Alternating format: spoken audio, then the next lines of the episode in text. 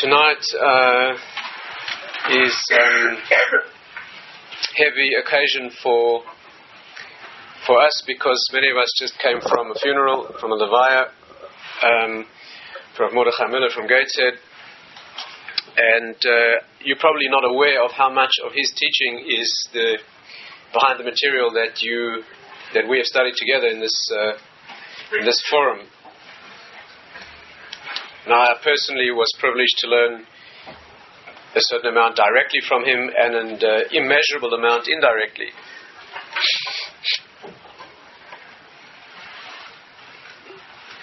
Let me try and share with you this evening um, a basic idea that runs through the whole Torah, finds its origin in the parasha we read last week of Adam and the sin, Adam Rishon, and the sin that he perpetrated, and continues in this week's parasha, Noach, Noah and the flood, the generation that whose demerits brought that flood upon the world, the subsequent generation that um, the subsequent generation that uh, built the tower, which was a expression of overarching pride.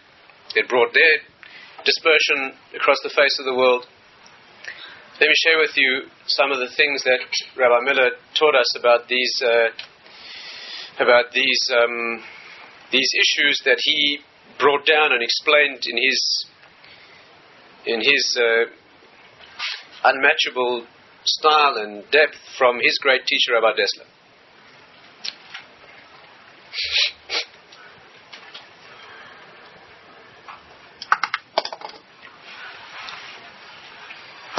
You know, the problem is that we are, if we want to take a sober moment like this, to reflect on what it is that we are and where we should be going. So the problem that faces us, if we want to be what we should be, we want to be as good as we should be, so we have to deal with the world of evil. We have to deal with the forces of negativity, the forces of evil that that surround us, that confront us. And they have their origin, obviously, in the the sin, the damage that was that was brought upon the world by his mismanagement of the ordeal that he, that he faced. Now, what was this? What what exactly was the nature of this ordeal that the first man, man and woman, faced? What exactly was it, and what are its ramifications and the ripples that move on from that center of time and space into our generation? And if we identify the problem clearly, then we can pick our way, we have a chance at least of picking our way through it in a... and ho- hoping we can hope then to reach some sort of successful conclusion.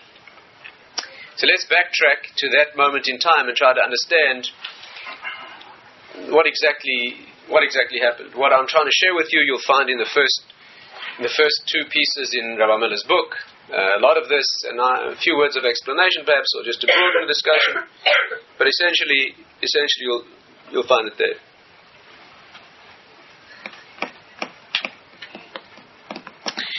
You know, it takes a tremendous effort for us to achieve objectivity in this domain. Because when we talk about the, neg- the forces of negativity that pull us down, the problem is that those forces are, they speak with your voice. They speak with your voice. There's not an objective thing that you face ex- externally. Now, Desler explains, and as Rabbi Miller so ably explains, it brings down and explicates, makes clear to us, is that the voice of evil or the voice of the temptation to fall into the world of evil, the in the original design of man, that voice was external. That voice was external. The way the, the way the sages put it is that your own lower self, your own lower self has an automatic mastery over you. The way the sages put it in their beautiful way is that first your own lower energy, the the the the, the side of you, the lower side, the side of you that tries to kill you, that side starts out as a passerby. Starts out as a passerby in the street. The natural process is that he walks past and he begs at the door. And before you know it, you've invited him in, and he's not a passerby, but he's a guest. And as soon as he becomes a guest and you don't notice, he becomes the master of the house. And if you're lucky, you're a guest. Most times you're not a guest. You're begging at the door. And not long after that, you are a vagabond in the street. In other words, your inner being becomes inhabited by exactly the part of you that... How did Rabbi Desler explain this very in an in a, in a unforgettable piece? He says that the original design of man placed the voice of neg- negativity external to man's consciousness, man and woman's consciousness, and that the voice of positivity was the voice of self. That means the voice of selfhood, that means my identification of myself was my goodness. Me, that means my consciousness and who I am, was, was indistinguishable from my motivation to goodness or to serve Hashem, to be part of Him, to be one with Him. That's who I, that's who I was. That's who man was. And there was a voice, voice externally speaking and saying, fall. But the, this is the Torah. The Torah puts this in the description. The Torah's description of this is that the voice is spoken from the mouth of the serpent. That means the snake appears as an external object of reality. Man himself, man and woman, experience their own cleaving to Hashem. That means they have total clarity. Their motivation is only for what is good and right, and is abs- with absolute clarity. And the voice that tempts them to do w- which is that which is harmful, with all its blandishments and all its appeal, is a voice that speaks externally. And that's why it's portrayed in the Torah as being an animal that is separate and other than man and his consciousness. But after the sin, and it's hard to go into details, but the sin w- involves much more than the eating of a fruit. The eating of a fruit is really a way of saying, I have to try and think this through a bit more, in more depth, but the eating of a fruit really means the becoming one. When you eat something, you absorb it and it becomes you. Right? It becomes you, that means the nutrients, that means the, the nourishment of the food that you eat, bonds itself in and builds what it is that you are. It's not something that your body uses. It, it, it is that which your body consists of. That's part of the idea. I mean, the sources explain in great detail that the that the what, what happened between Eve and the serpent was actually an intimate relationship. It was not the temptation to eat a fruit. It was that's only one way of saying it. It was a it was a personal, intimate relationship, so that there becomes a mingling of their essence, and that damage is now vested in us. But the way Rabbi Desler puts it is that the result is that the voice of negativity is now the one who inhabits you and your consciousness. And if you're lucky, the voice of positivity speaks, if at all, speaks from the outside. I mean, the way you can experience that, anyone who doubts it, if you doubt it, if you're insulted and humiliated to, to at the suggestion that your consciousness itself is your lower self, and your motivation to that which is sensuous and that which is which is low and childish and lazy and physical, and your voice of conscience is external to you, it's not really you, humiliating though that may be, when you think about it, in real terms, you'll see that's how you think. You only have to ask yourself, what does your inner voice say when you find yourself tempted by something low? What is your voice, what what what, what are the words that form in, you know, most of, most of us unfortunately think in words. We've lost the skill of thinking of things as they are. We think in terms of, of words. We have an inner conversation with ourselves. In fact, not only do we speak to ourselves, we don't even take the time to listen. Most of us, the way our inner dialogue goes is you say something and before you've even heard it, you run around to try to answer it and defend yourself against this thing before you've even heard what it is. That's how our, that's how our... But when that conversation gets going, how does it sound? Let's say you're faced with something that is sensuous and illicit.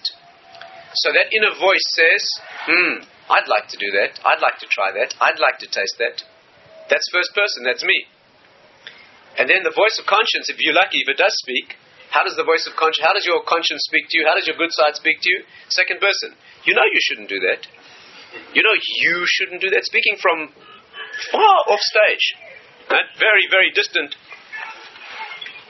very, very distant voice.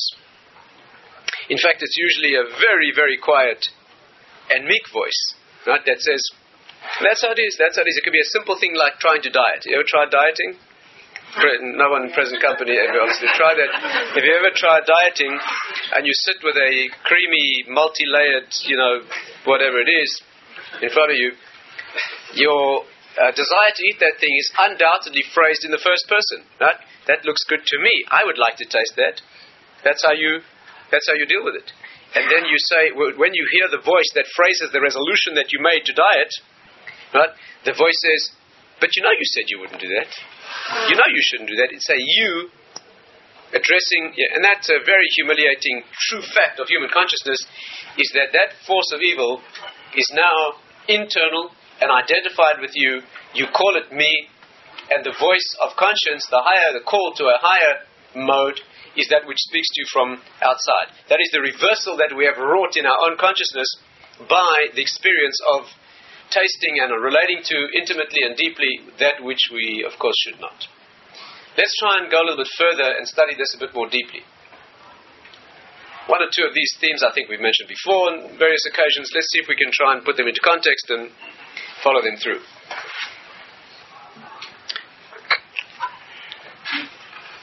What is the nature of this problem? What exactly is the nature of this problem? How do you do that? How do you succumb to that which is not, which you know is wrong? Let, let's do the painful job of looking into that inner depth of consciousness that leads you to do that which you know at the time you shouldn't be doing. We're not talking here about making mistakes, about things that you accidentally do and discover later are wrong. No, I'm not talking about that. That's not most, most of us don't have that problem. Most of us have the problem that we know it's wrong while we're doing it. And you know that you've done this before. Most of the things that we do wrong, we've done before wrong. One of the features of the Yetzirah is that it does very, finds very difficult to come up with chidushim, you know, new temptations. One of the greatest humiliations of your own negativity is that it's, you know, you've fallen for it before. Right? It's like married couples who argue. Married couples who argue are arguing always about the same thing. They're the same words. thirty-five years of marriage, they say the same. You can, you know exactly how that conversation's going to go. It started the same, and it's going to end the same, and it's exactly the same. You'd think they'd come up with the creativity of arguing about something new, but they don't.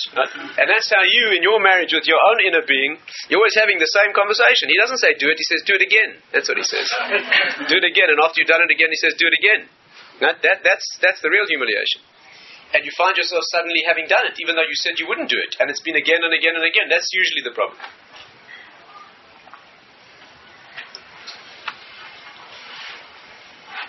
How does that happen? How does it happen? How do you sit there facing an option?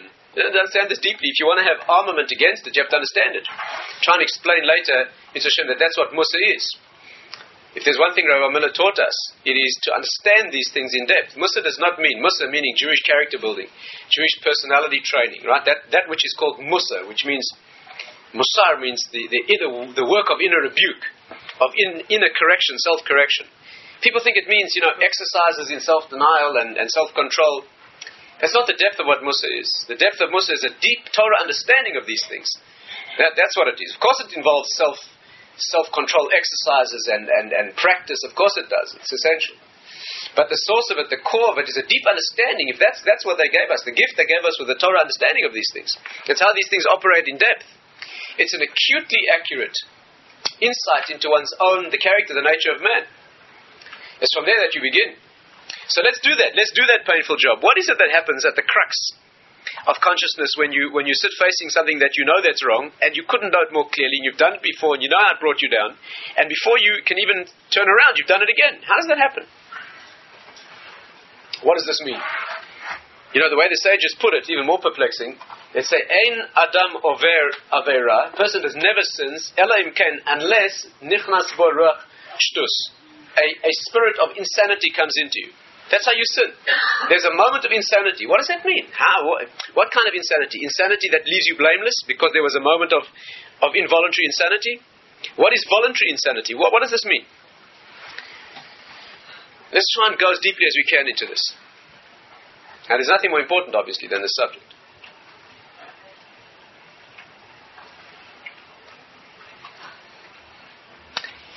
Let's let's understand. The tree of evil, right? Again, again, we, we take for granted in this discussion that we are thinking more advanced. We're on a more advanced plane here in this forum than a childlike or childish level. We're not seeing primitive childlike pictures, right, of a man and a woman looking like we do today and a fruit of a tree. We're not trying to look a bit more deeply. I think we mentioned before that the axiom in Torah is that the simple meaning of the words is always what they appear to mean. You can never controvert the simple meaning. The pshat, the simple meaning, is always is always exactly as it is pictured, but beneath that are endless layers of depth. The deepest we call sod. Sod means the secret or the Kabbalistic level. And that takes a lifetime to study. When the when the Torah says a simple thing like people walked through a desert or a man walked up a mountain, it means that means that you can never pervert that meaning. But beneath that, it means much more. What what means? What is the meaning of a man walking up a mountain is what endless depth beneath it, which is under the surface of the physical picture of a person walking up a mountain. But the walking up the mountain is true as well And the simple meaning is always that which meets the eye, and it always means that. But beneath that is an endless world, a world of endless depth, reaching into that which is unfathomable, and takes a lifetime to begin to get the smallest, faintest image of what that thing is. And that principle is true throughout the Torah, but it's, it's untrue in one area where it's reversed. And that is in the parsha that we read last week. In the description of creation, the process is the opposite. Our sources tell us that when the Torah describes the creation of the world, and the events in that garden, what the Torah is talking about there openly is the Kabbalistic level. That's what it means at first blush, first glance. You want to know what it looked like physically? That's a lifetime of delving to get the faintest suggestion of what it must have looked like. Obviously. The beginning of the Torah, you're dealing with the nuclear energy, you're dealing with the genetics, you're dealing with the core of reality. You're dealing with the things that are in the deepest world. That's where it unfolds from. And therefore the Torah there describes things as they are in their depth. What they looked like externally, you have to think about it. It takes a lot of thinking. So these, what the Torah is describing there is at the heart of what human existence is. What did it look like physically? Their lifetime to begin to... Can you picture what human beings look like? They, their skin shone with light. And the light that shone from his heels, it says, after he was dead, and someone he saw... that one of the Tannaim went into the Machpelah where Adam is buried, and he saw his body after death, and he was allowed to look only upon his heels. And the light that shone from his heels was brighter than the sun. So imagine, after he sinned and after he died, the light that it remains shining from his heels, and the heels are always the lowest part of the human being. The heels are the part that were never alive in the first place, right? Because the heel is dead. Yeah, he's dead even when you're born. There's a question of how long it takes to spread. So he looked upon his heels, that part of the human being which is dead after death. And the light that shone from his heels was greater than the sun. Can you imagine what he looked like in his fullness when he was created? No way you can picture that. So understand, they're very deep things. But that tree that he was confronted with, or those two trees, the tree of life, the Eitz HaDaas, and the Eitz HaDaas Tov V'Ra, the tree of the knowledge of good and evil, what is the nature of that? Those trees, or let's let's begin with the one that's problematic, the tree of the knowledge of good and evil. What exactly is that? What does it mean? Let's try to descend into that as far as we can, into that beginning of this problem of human history to understand where we stand. The first issue is, there are many ways to approach it. The first issue is this. It's called the Eitz HaDaas Tov V'Ra. Now, Eitz HaDaas Tov V'Ra, the tree of the knowledge of good and evil. First of all, what does daas mean? Knowledge always means intimate bonding, joining into one. Now, that's what knowledge means. So the literal translation of that verse is, of that phrase in the Torah is, Eitz HaDaas Tov V'Ra, the tree of the intimate bonding of good and bad. The first problem one should one should have, the first question one should ask about that verse is, why does it mention good? We know that that tree represented the temptation to do that which is forbidden, right? In other words, do not eat from the fruit of that tree. That was the one commandment that Adam was given. Don't eat the fruit of that tree because it's evil. That will bring evil, the breakdown of evil into the world. So surely it should have been called the tree of evil or the tree of the knowledge of evil. Again, it's a basic question that should have bothered anyone who reads the verses plainly. Why does it say it was called the tree of the knowledge of good and evil? What's the good doing there? Can you see the, oh, can you see the problem? Anyone? Yeah, yeah. But the literal meaning, and understand, take the, the, read the words accurately. The literal meaning of the verse is the knowledge, meaning the bonding of good and bad. The tree's not the tree of evil. That's not the problem. It's the admixture of good and evil. That's the problem. It's the confusion between good and evil. That tree, when you eat from that tree, you don't become bad. You become confused. Do you know what that tree is called in the Kabbalistic writings? Ilan ha-Safek, the tree of doubt. The tree of doubt, that's what it's called. Although the word doubt never appears in the Torah, you know that? The word doubt in Hebrew, safek, and vadai, meaning certain, those two opposite polarities of doubt and certainty, those are not biblical words. You know that? They were coined by the sages. The original source of language, the Torah, does not have words for those things. But the sages come along and they say that that tree is called Ilan ha-Safek, the tree of doubt. What does this mean exactly? What does this mean? We've we've looked at one angle of this subject before. Let's let's let's let's see what we can, what what can we draw out of this. You see, if that had been the tree of evil, and man had made contact with that tree, and absorbed some of that into his own being, evil would have manifested in such an offensive fashion that you would have had nothing to do with it. Evil, evil, that's the opposite of reality. That would have been so offensive. Right? The only way that it became part of man is not because it is because it presents itself as good.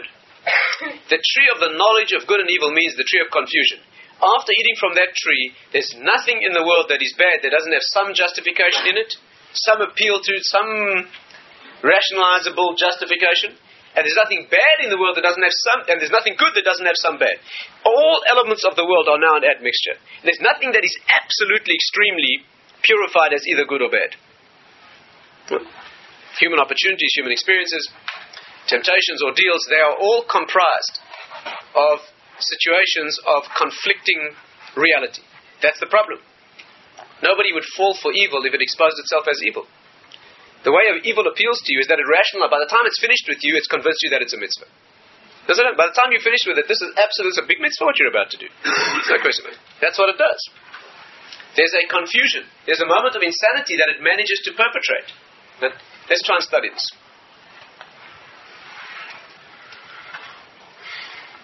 First of all, one beautiful insight into this is, you know, what does it mean when there's a word? Let's try and look at this for a moment. What does it mean when there's a word that does not appear in the Torah? I think we've discussed this in other contexts before. But very briefly, what does it mean when there's a word that does not appear in the Torah? You know, all things in the world are sourced in the Torah. Everything that exists in the world is located in root in the Torah. We discussed this idea many times, that the Torah projects itself into reality. The Torah is the blueprint, or the genes, if you like. It's the film through which the infinite light is shone, and that projects itself on the screen of reality. There can, not, there can be nothing on the screen that is not originating on the film. And there can be nothing on the film that does not reflect itself in the world. Everything in the Torah finds expression in the world. That's why it's there. And everything in the world can only be there if it had its origin in Torah, because that's reality. The one is an accurate reflection. You need to study either one. You don't need to study both. If you study the Torah well, you know the whole world. That's what Shlomo Melech did. He studied the Torah and knew the whole world. Right? He planted crops in Jerusalem that don't grow there. You know that? One says he planted crops in Yerushalayim that don't grow in that climate. Why?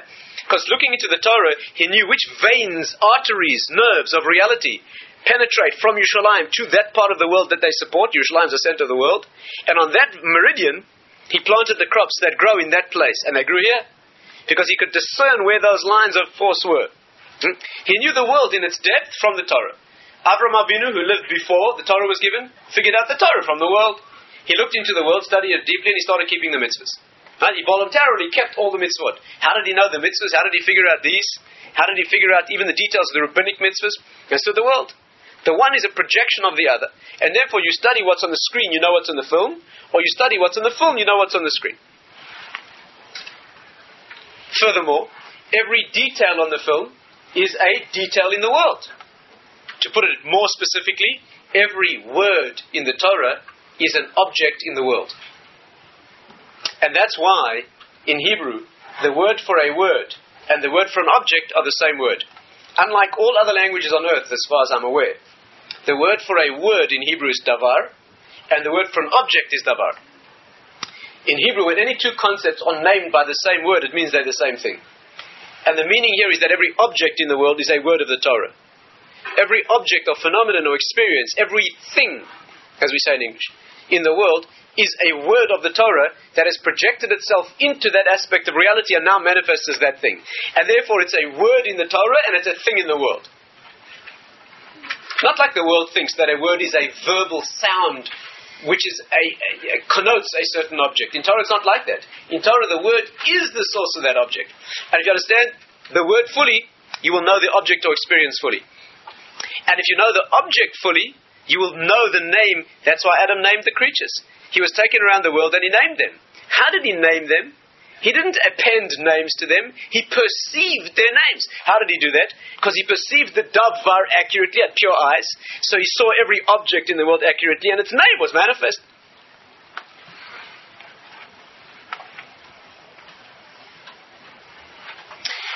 And therefore, any word in the Torah is projecting itself into the reality in the world that corresponds to that word. That's a wonderful idea. It's a basic technique. It's a basic tool of Torah study. We need to be going to it further on another occasion. But what we want to extract from that this evening is, what is the meaning of a word that does not appear in the Torah? What happens when you have a concept in the world that has no word in the Torah? Now imagine you come across something that looks very real to you. And you search throughout the whole of Tanakh, all of scriptural writing, and there's no word for that thing. you have a very clear clue here that the thing you're experiencing is an illusion. If the Torah doesn't name it, it was never created. Yes, it was never, it's not in the genes. It's damage that's being done to the body that was not coded for by the genes. The genes. Somebody came along and painted it up on the screen of reality, but it's not in the film. After all, if you go back and check the film, and you do not find that image on the film, and it's visible on the screen, somebody has distorted, somebody has come between the film and the screen. Somebody has painted that image up on the screen, but it's not traceable in the source. It's an imposition on reality, which is not a reflection of its source.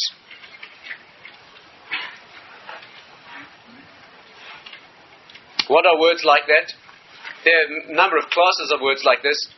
Just mention, to try and illustrate this, uh, the word for nature, for example. The word teva, the Hebrew word nature, never appears in Tanakh. There's no Hebrew word like that. You know that? There's no scriptural word, teva, nature. The root of that word appears in Torah. It means to drown, or it means, it's the root of the word for drowning in Hebrew. It is also the root of the word for an embossed image. A matbe'ah in Hebrew is a coin that has a surface image, an embossed image. Right? Those, the roots exist, those and others. But the word nature, meaning what we call, when we look out at the world, our world of our perception shows us, we perceive a world that is self-maintaining, self-generating, self-maintaining sequence of cause and effect. One cause leads to an effect, that is the cause of the next effect. And we even put rules and laws of physics and chemistry, et cetera. That's how we see the world. The Torah doesn't have it. We call that nature. In fact, we get so carried away with it, we call it nature with a capital N sometimes. You know, when they have a, you ever read these atheistic books that deal with the wonders of the created world? The wonders, the stupendous wonders of subatomic physics or of the biological world, mind, unfathomable, unfathomable depths of, of, of craft in some aspect of the world.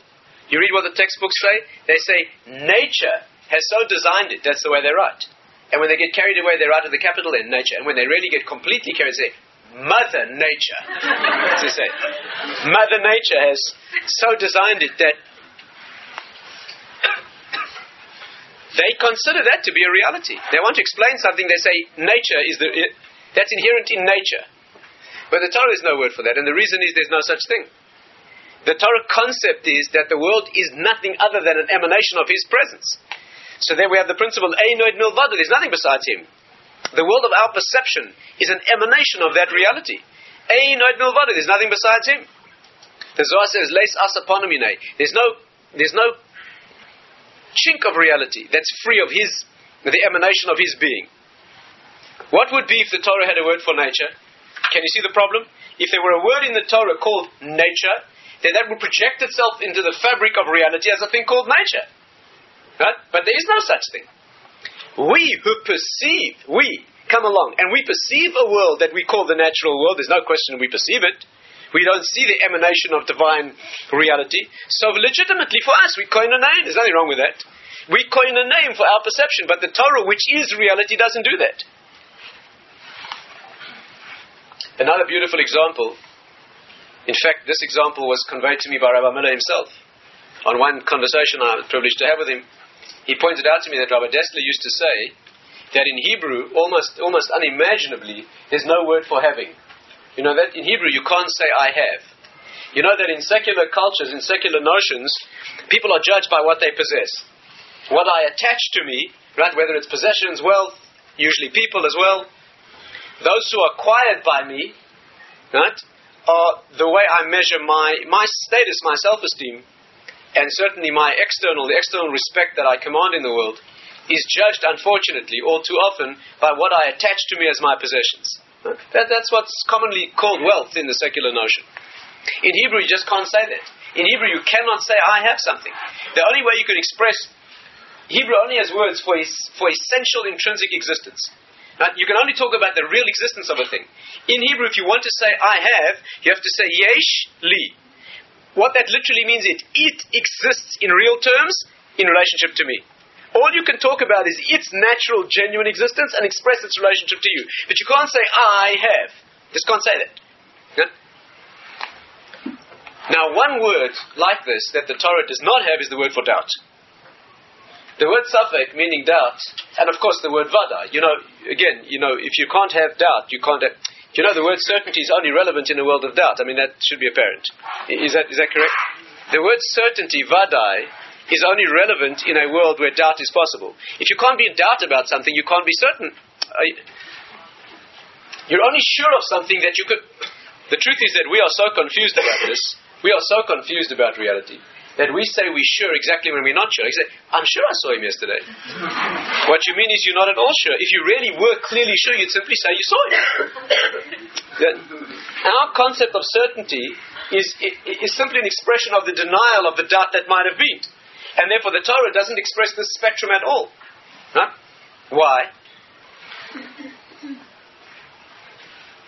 It's remarkable. It's people who speak Hebrew are not aware of this, because it's such a natural word. Safek, right? The word for a doubt. It's such a...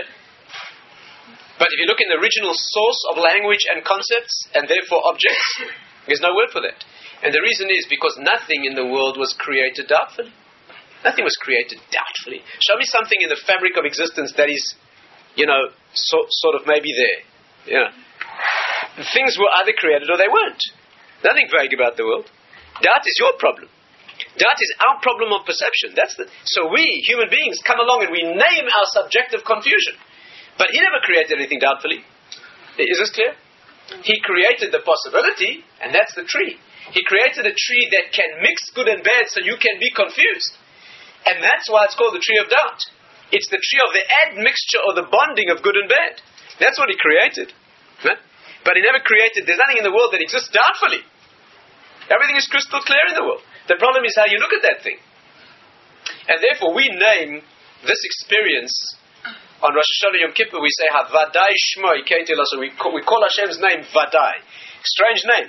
We talk about Hashem, we talk about God, and we say your name is certainty. What we mean is on the elevated occasions of Rosh Hashanah Yom Kippur, we elevate ourselves, we wish to see reality clearly, we're trying to get ourselves into the mode of seeing the source of reality clearly and knowing it firsthand. So we say, your name is certainty. But it's human work that we're doing. That's the work of Emunah, the work of faith becoming knowledge. The Torah doesn't have a word like that. Why the sages coined the word Safek? It's also interesting.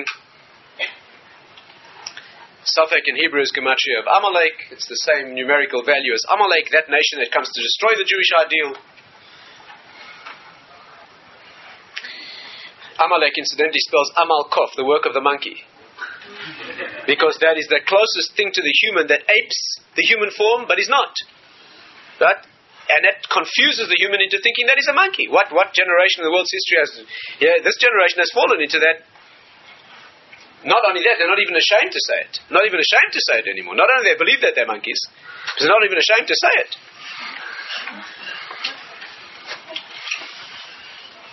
You know, it's my humble opinion, I don't want to get too much of the subject, but if you think about the people who've moved human society m- most in the last century, the last couple of centuries, last, this in modern age, of the people who've shaped the modern notions or the consciousness of this generation, probably they were Freud, Einstein, Marx, and Darwin, probably. Why were three Jewish and one not? Why were three of them Jewish and one not? I the next thought that. Huh? I would I would imagine, my personal feeling is probably because the, the first three who brought great notions of, they brought notions of human, tremendous depth of understanding, right or wrong, of e- e- even on a messianic scale of a social order that would be, who knows what. But the theory that a human being is an accidental monkey, what Jew would say such a thing? What Jew would say such a thing? If a Jew, what? If a Jew thought that, he'd... He, he, He'd announce that, go public. He'd go public saying... Jews are driven. Jews are driven by a desire to to be serious about the world. That means to perceive a depth about the world, to do something, to make a change, to do something. What Jew would stand up and make a public statement that I hereby declare that I'm an accidental gorilla? You know... I mean, you effectively close all discussion. Once you've announced that, there's the end of discussion. You're an accidental version of what was once an amoeba, and was then, you know, a chicken. Uh, yeah.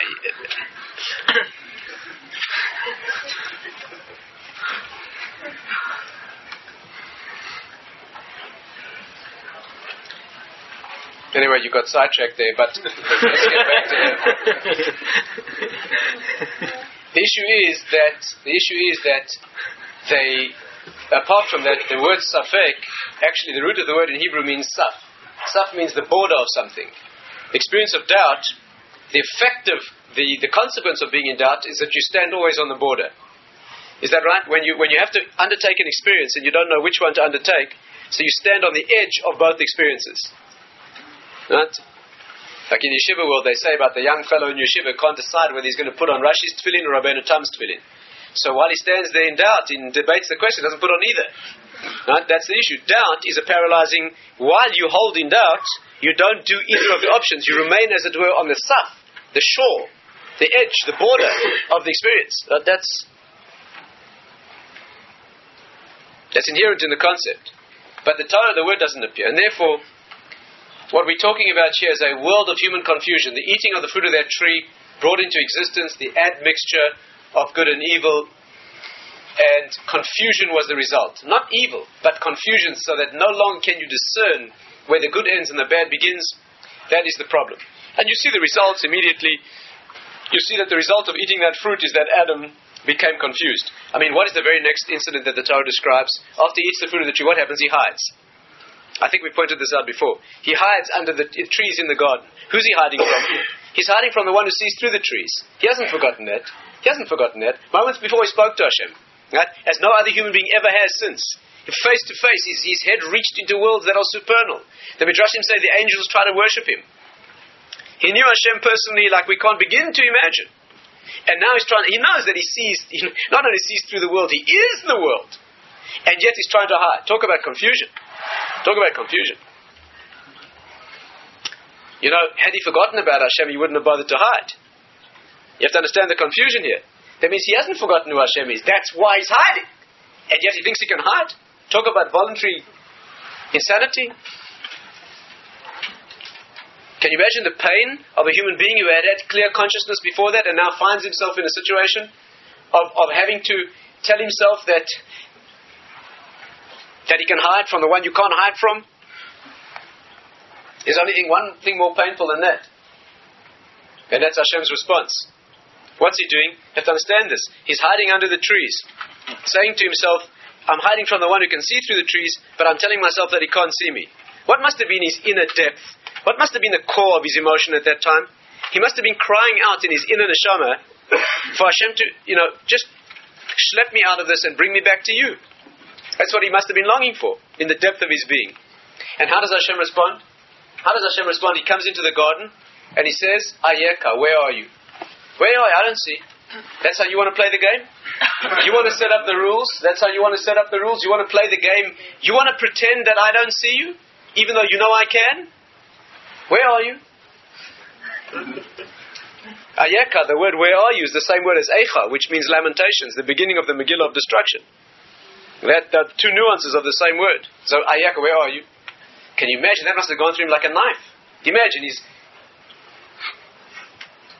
That's what it means. Hashem tzilcha, Hashem is your shadow. He, he responds the way. And what happens?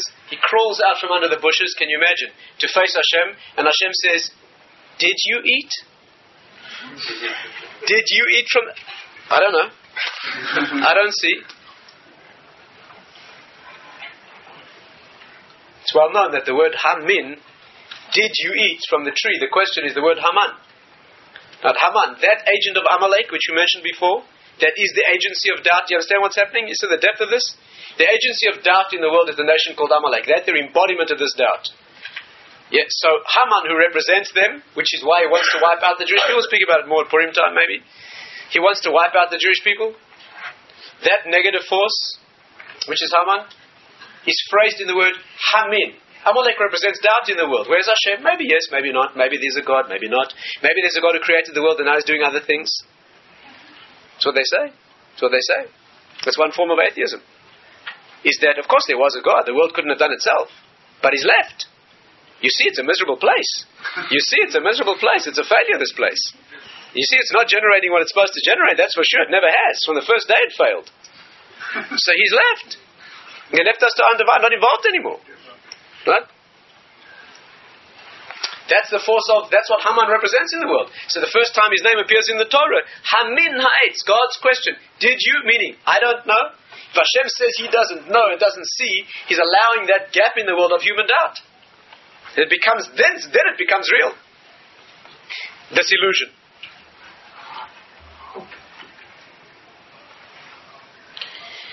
And from that moment on, the world changes. I mean, there are a lot of details to it. One of the details is that excretion begins. Excretion, the eating of the fruit of the tree, the eating from the fruit of the tree begins the process of food becoming offensive. That means, just like he took into his mind the confusion between good and bad, he takes into his body that which is nourishing and must be absorbed, and that which is to be excreted and offensive. And the work of the body becomes to separate those two. The body must must absorb and digest and become the nourishment and the nutrients, and it must then reveal as offensive the part that is to be excreted. Adam never did that before. The body in a state of perfection never had that offensive function.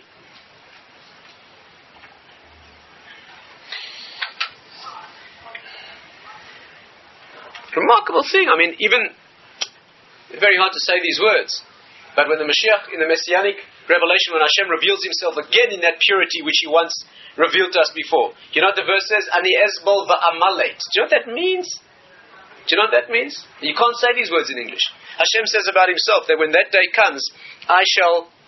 One can't say the words in... in but I shall leave myself in a revelation of clarity, and there shall be a, a divesting of, an excretion of, all the world of impurity. He says that about Himself.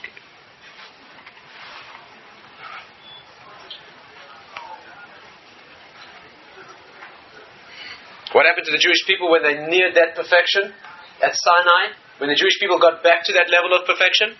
So the Gemara says, excretion ceased. Their bodies no longer excreted. Why? They ate man. They ate manna.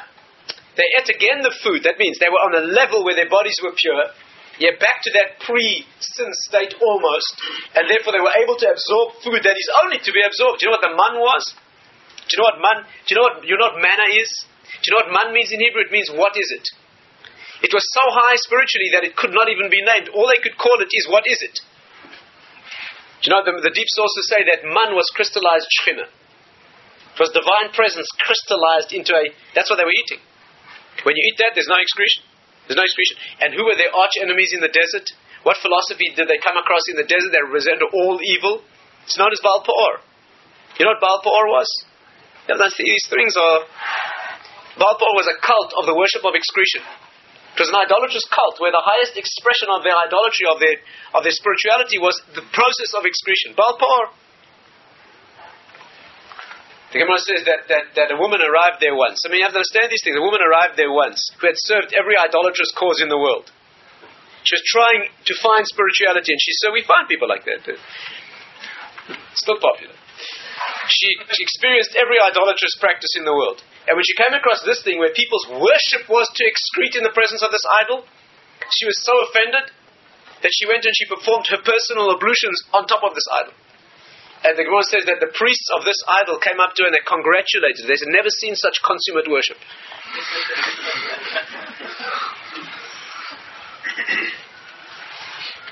What were these people? Sick? Deranged?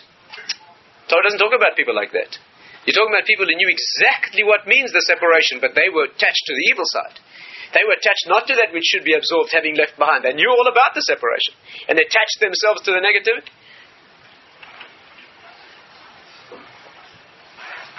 The Philistines, you know what they worshipped? The fly. The fly, you know that? They worshipped flies.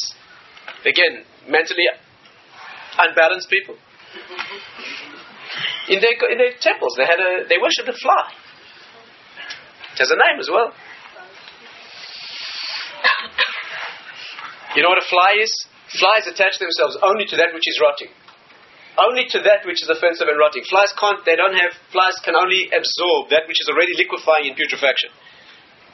It's a deep thing.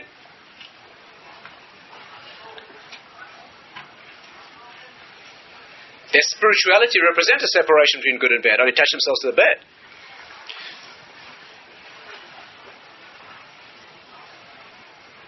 That was the process. And therefore, the sin, what happened in the case of Adam Arisha in Adam, was eating from the fruit of a tree, which was the bringing into the world of an admixture, confusing mixture of good and bad. Now the world is not a bad place, it's a confused place. That's the problem. And this theme continues. I mean, it's an endless theme. Of course, it runs throughout human history. The uh, let's let's continue the theme. Yeah, let's take it a little bit further. What was the result? Let's just think it through, see how far it goes. What was the result? So we're banished from the garden. We're banished from the garden, a place of purity and perfection. They were banished, exiled from the garden. So why didn't they turn around and go back in? Why didn't they turn around? You know, the Midrashim say, the Yalkut says that he had a chance. He had a chance. You know what Hashem said? Let's exile him from the garden. Pen Yishlach, lest he set forth his hand and take from the tree of the fruit, the fruit of the tree of life, and live forever. You know what some sources say? Hashem was revealing to him that they had the opportunity to do it. He had the opportunity to do it. Yep. When Hashem said, you have to listen carefully to the words. Let's remove him from the garden before he stretches forth his hand and takes from the fruit of the tree of life. What do you hear in those words?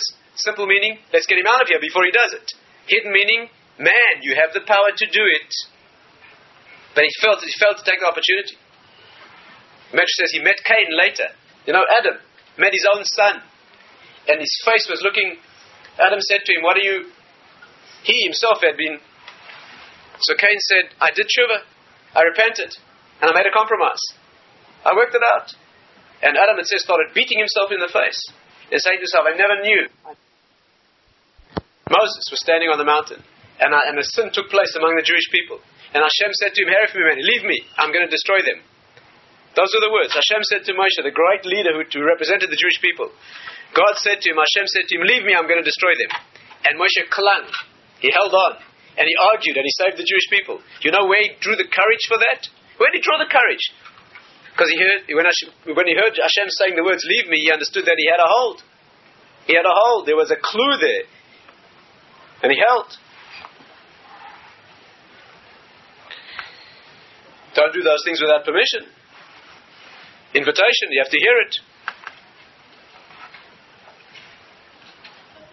So when he missed that opportunity and he was exiled, why didn't he turn around and go back in? They were standing there, right? Beaten and cursed. So it says, because Hashem put guards at the gate. These are the spiritual guardians of the gate of the garden. Two angels.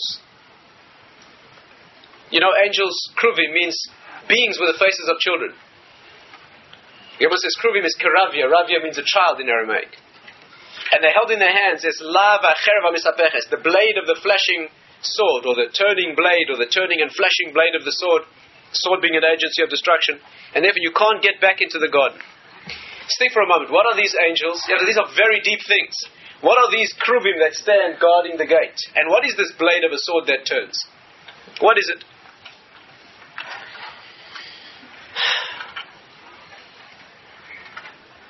Let's try and dissect this in layers. The first layer is this. The sources that talk about it say that the flashing blade of the sword is the confusion of perception. The way your perception works, and the reason you can never achieve clarity, and the reason you can never find your way back to that garden that you once inhabited, is because every time you think about the same thing, you think about it differently. That means the way human consciousness works is that you go through certain experiences in life that give you clarity. It's inevitable. He gives you that opportunity. You have a tremendous flash of clarity. Tremendous flash of clarity that leads you to a clear ideology, a clear ideal, idealization. And the next day you wake up, you can't believe that you saw it that way the day before. You not, not only do you disagree, you can't believe that you saw it that way. And if you wait one more day, you won't believe the third day that you saw it that way on the second day. And after that's happened to you a few times, you know there's no more hope for you. Because your perception, that's what it happens. You were clear then. Why are you not? Why are you confused now? All you can do at best is remember that you were once clear. But you try to recapture that clarity, it's impossible. The Rambam says that this experience is like standing on a plane on a stormy night. It's an unforgettable image. And you stand there lashed by the rain and beaten back by the wind. In a howling storm, you have no idea where you are. And suddenly at the moment of greatest confusion is a flash of lightning. And that millisecond of lightning shows you the road clearer than day. But as soon as you perceive it, it becomes dark again. And the rest is hour after hour of moving along that road, beaten back by the storm and on memory alone. Memory alone. That's most of life is like that. Is having the courage to move along with the memory because you know you were once clear about this, even though it doesn't seem that way now. Now, Lapian used to say it's like going on a river on a dark night. And as the little boat floats around a bend, you see one candle on the bank. There's a clarity, and as you watch it recede in the distance, you go around the next bend, it's dark again, who knows how long. That's life. That's a flashing blade of the sword, is that as soon as you perceive something with clarity, you see it differently the next day. Until you no longer trust your perception of clarity in the first place. There's another layer of interpretation. Rabbi Miller explains this again most beautifully. You know what happened after what happened after this experience? What happened after this? What happened after man was banished and humankind spread across the face of the world? They were wiped out. They gave into a temptation. They gave into the temptation. They became sensuously perverted. And the world is flooded, destroyed. Water is chesed. Water is the energy of chesed. Chesed is sensual immorality. It's the same thing. It means saying yes and not being able to say no. Saying yes in an unlimited fashion. So the world was destroyed by a pouring out of water that knows no limits. Water is a blessing, not a curse. And sensual involvement is a blessing, not a curse. But if you don't know when to say no, then the destruction of the world. When the rain falls, it's a blessing. But if it doesn't know when to stop, then it's a flood. And that's what happened. The world was wiped out. And subsequently, after the world was re-established, and one man and his family, they floated upon the face of those waters, which always means, yeah, riding above that dimension, which is why in that ark there was no contact between male and female. And they repopulated the world when they came out. And what happened to that world? The people went wrong again. They tried to build a tower. There's not time now to go into the details. Iru Migdal, a city and a tower. The tower that was designed to reach into the outer reaches of reality. What was the ideology behind the tower? Nase ito milchama. Let's go and do war, make war with him. They knew who he was. Nimrod, the king. Nimrod, the king of that generation. Huh? Nimrod means to rebel, merit, because he rebelled against Hashem. They weren't. They didn't forget who Hashem was. They rebelled against him. By the way, you know when the Mashiach is here, the nations of the world will attack Israel against Hashem and the Mashiach. It says, Al Hashem Val Mashiach. They will not try and attack us as a human nation. They will attack us as representatives of the one true divine reality with the Messianic revelation. They'll come knowingly and clearly against that reality. A chutzpah. A chutzpah. That's what these people did. That's what they did. Let's climb up and make war with him and take control of the world. That's what they said. How could they think such a thing? What's the depth of this? It's all description in the deeper sources. Exactly how, what techniques they intended to use in order to uh, discussion. That's what they did. And they were dispersed. They were destroyed. They dispersed across the world. They lost their language of prophecy. In a very brief nutshell, in a very brief overview, as Miller puts it, what were the sin of these two generations? What were the sins of these two generations? The generation of the flood gave in to sensual perversion. Now, that's where they. That's what we call Taiva. Taiva means the lust dimension. The physical, the bringing down because of the energies that speak from the bottom, from the lower self, from the physicality. And the generation of the dispersion, Dora Palaga, Palaga, right? Those who were dispersed and destroyed that way, they gave in to the opposite sin of pride. Not lust in physicality. They wanted pride. Can you imagine? They wanted to go and conquer the battle with the creator of the world and wrest control of the world from him and take it over. The, fla- the blade of the flashing sword, you know what those two faces are? They're the flashing ordeal of Taiva and Gaiva.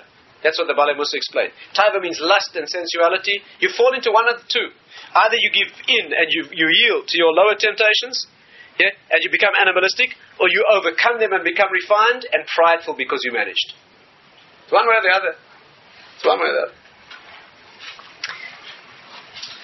Our Miller says that the faces of the angels represent both those things. The two, the purity of the face of a child, and the lack of control and the, the lusts of youth.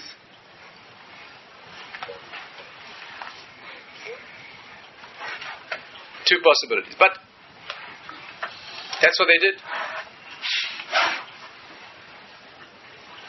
How did they do that? Because they became confused. Became confused. How do you decide you're going to do battle with Hashem?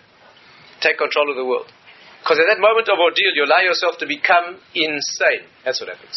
To become insane. We're talking about a generation that was destroyed in the flood knowing the reality of the world clearly. They were they were around. They saw the first human beings who ever walked the earth. People lived hundreds of years then. The flood occurred in the year one six five six, one thousand six hundred fifty-six years after the creation. Adam himself lived nine hundred thirty years. So they saw people who saw him. The, the, his sons were alive. They, they were right back there at the beginning of creation. They decided to rebel. And the next generation of the flood, you know what they said? The, the, the, the people who built the tower? You know what some sources say? The city and the tower. You know what they're trying to build? Yerushalayim and the Beis Hamikdash. City and tower. There's sources for that in Tanakh. Yerushalayim and the Beis Hamikdash, the place of connection with the spiritual world. So they could get up there for the wrong reasons. You know what they said they were building? They said, you know what happens over here? One, every one thousand six hundred fifty-six years, a flood occurs. That's the natural cycle. That's what they said. He did it as a lesson. No, it's a natural cycle. So it's a natural cataclysm. Let's start building this thing that will support the higher world so it cannot collapse and flood us again. There's a theory. Kind of confused.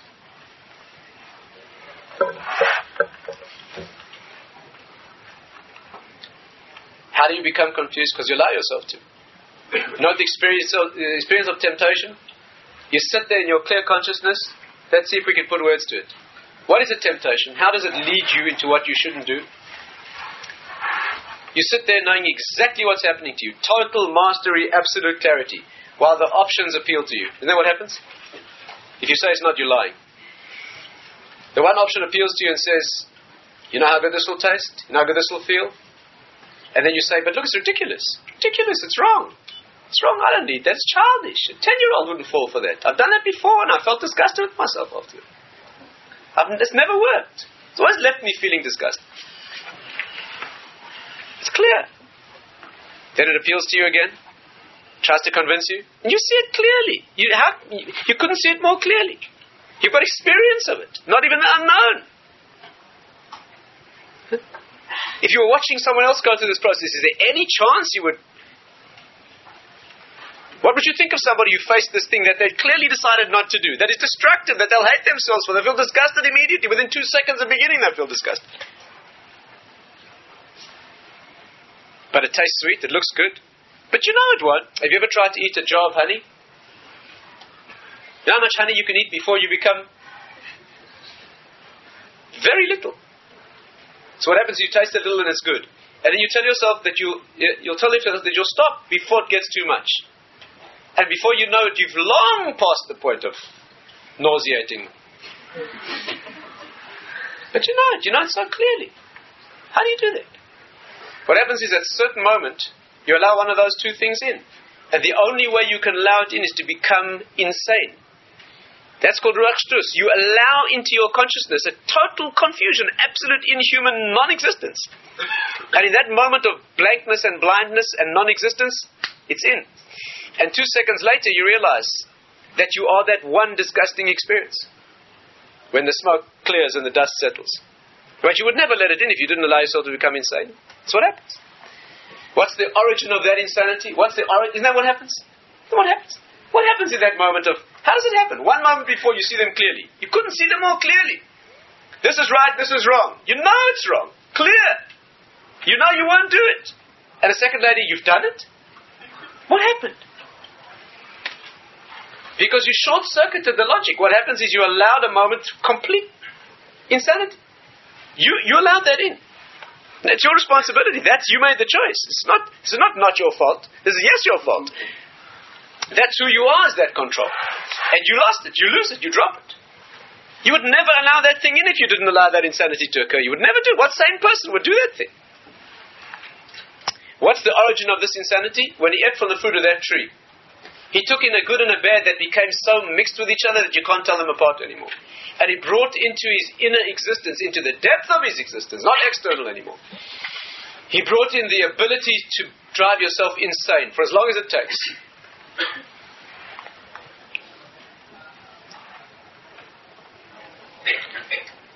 That's what happened.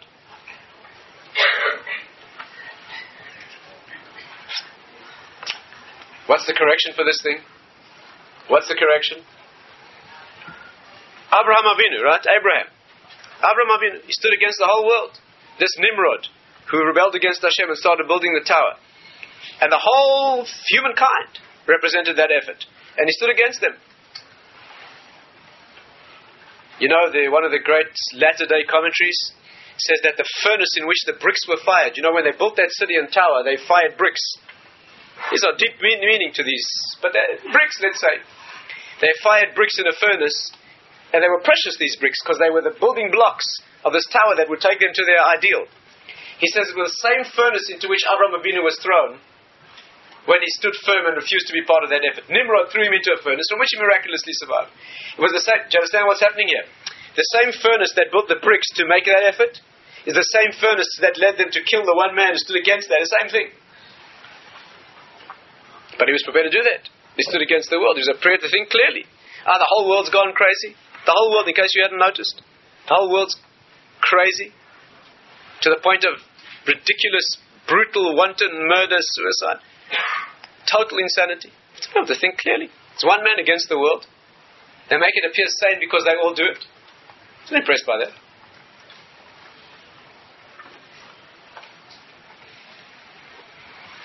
And that's it, that's it, that's the resolution. It's not at first level the work of trying to be good. It's the first level trying to be sane and intelligent and know what's good and what's bad and sort them out clearly and refuse to allow insanity to step in. That's what we're looking for. Torah learning is an effort in learning to think clearly. Now, before people ever learned Musar, before people ever made a practice of learning self-control techniques and character refinement, they learned Torah. Torah is a clarity of thinking. The Rambam says that before good and evil entered human consciousness, there was only truth and falsehood, that's all. There was no good and bad. It was either true or false. True means it's real, and false means it's not there. That's all. But after the sin, true and false became good and bad, and they became confused. And then the first effort, if you want to achieve something, you want to get someplace, the first effort is not to try to be good, or to try to discipline yourself and self-control. All those techniques, obviously, which are essential, the first effort is just to become clear. If the whole world is crazy, that doesn't make a difference. It's to learn to discern clearly, put in their place, excrete that which is not, and absorb, yes, that which is. And to define bad and good as far as possible as true and false, as existence and reality and non-existence. If there was one person who taught us to do this in this generation, it must have been Rabbi Miller. In his unmatchable way, he taught us how to think clearly about these things. Apart from embodying the practice of these things tangibly. You know, it struck me today when I heard the news that, you know, the Gemara says that the fruit that Adam ate was wheat. The discussion in the Talmud, was it uh, grapes? What fruit was it? For, for sure it wasn't an apple, by the way. It wasn't an apple. Was it a grape? Because grapes... You understand what's going on here? Was it a grape? Why? Because grapes make wine, and wine makes confusion. Was it a fig, according to one opinion, the Gemara? Because they sowed fig leaves to cover themselves. That means that the agency of their shame became the agency of their saving themselves from shame. And the third opinion, the Gemara, was wheat. Dagan, wheat. Because when a child eats wheat, when a child's old enough to eat a... a um, statutory amount of, of wheat, he has the discerning ability to know who his father is. Most he can say Abba. The baby can say Abba when he's old enough to eat. So, so wheat yeah, is connected in the mystical notion with the ability to discern. To discern, to say Abba doesn't only mean that a baby knows Abba. It means that you as a baby know Abba, the real Abba. That's what it means. And it struck me when I heard today the name Miller. You know what a miller does? You know what it is to mill wheat? To separate the chaff. To separate that which is the... Like Asaph came to his father and he said to him, do you have to take Misa from straw? Straw, which is the which is the outer casing of the wheat within. Now he was involved with that, with the outer part, not the good stuff within. The ability to discern those two things is what a miller does. Rabbi Miller's name was Mordechai. Mordechai was the one who stood against Haman. Haman, the agent of Amalek, which is the force of doubt in the world, that tries to pretend to be human when it's not. The one who stood against him with utter, utter clarity, the rest of the Jewish people decided to bow down. The only one who could stand up was somebody who was so pure. Mordechai knew that he was invincible because of his purity. He was able to drive Haman crazy. He drove him out of his kingdom. He caused him to self-destruct. You have to be, you have to be on the level to do that.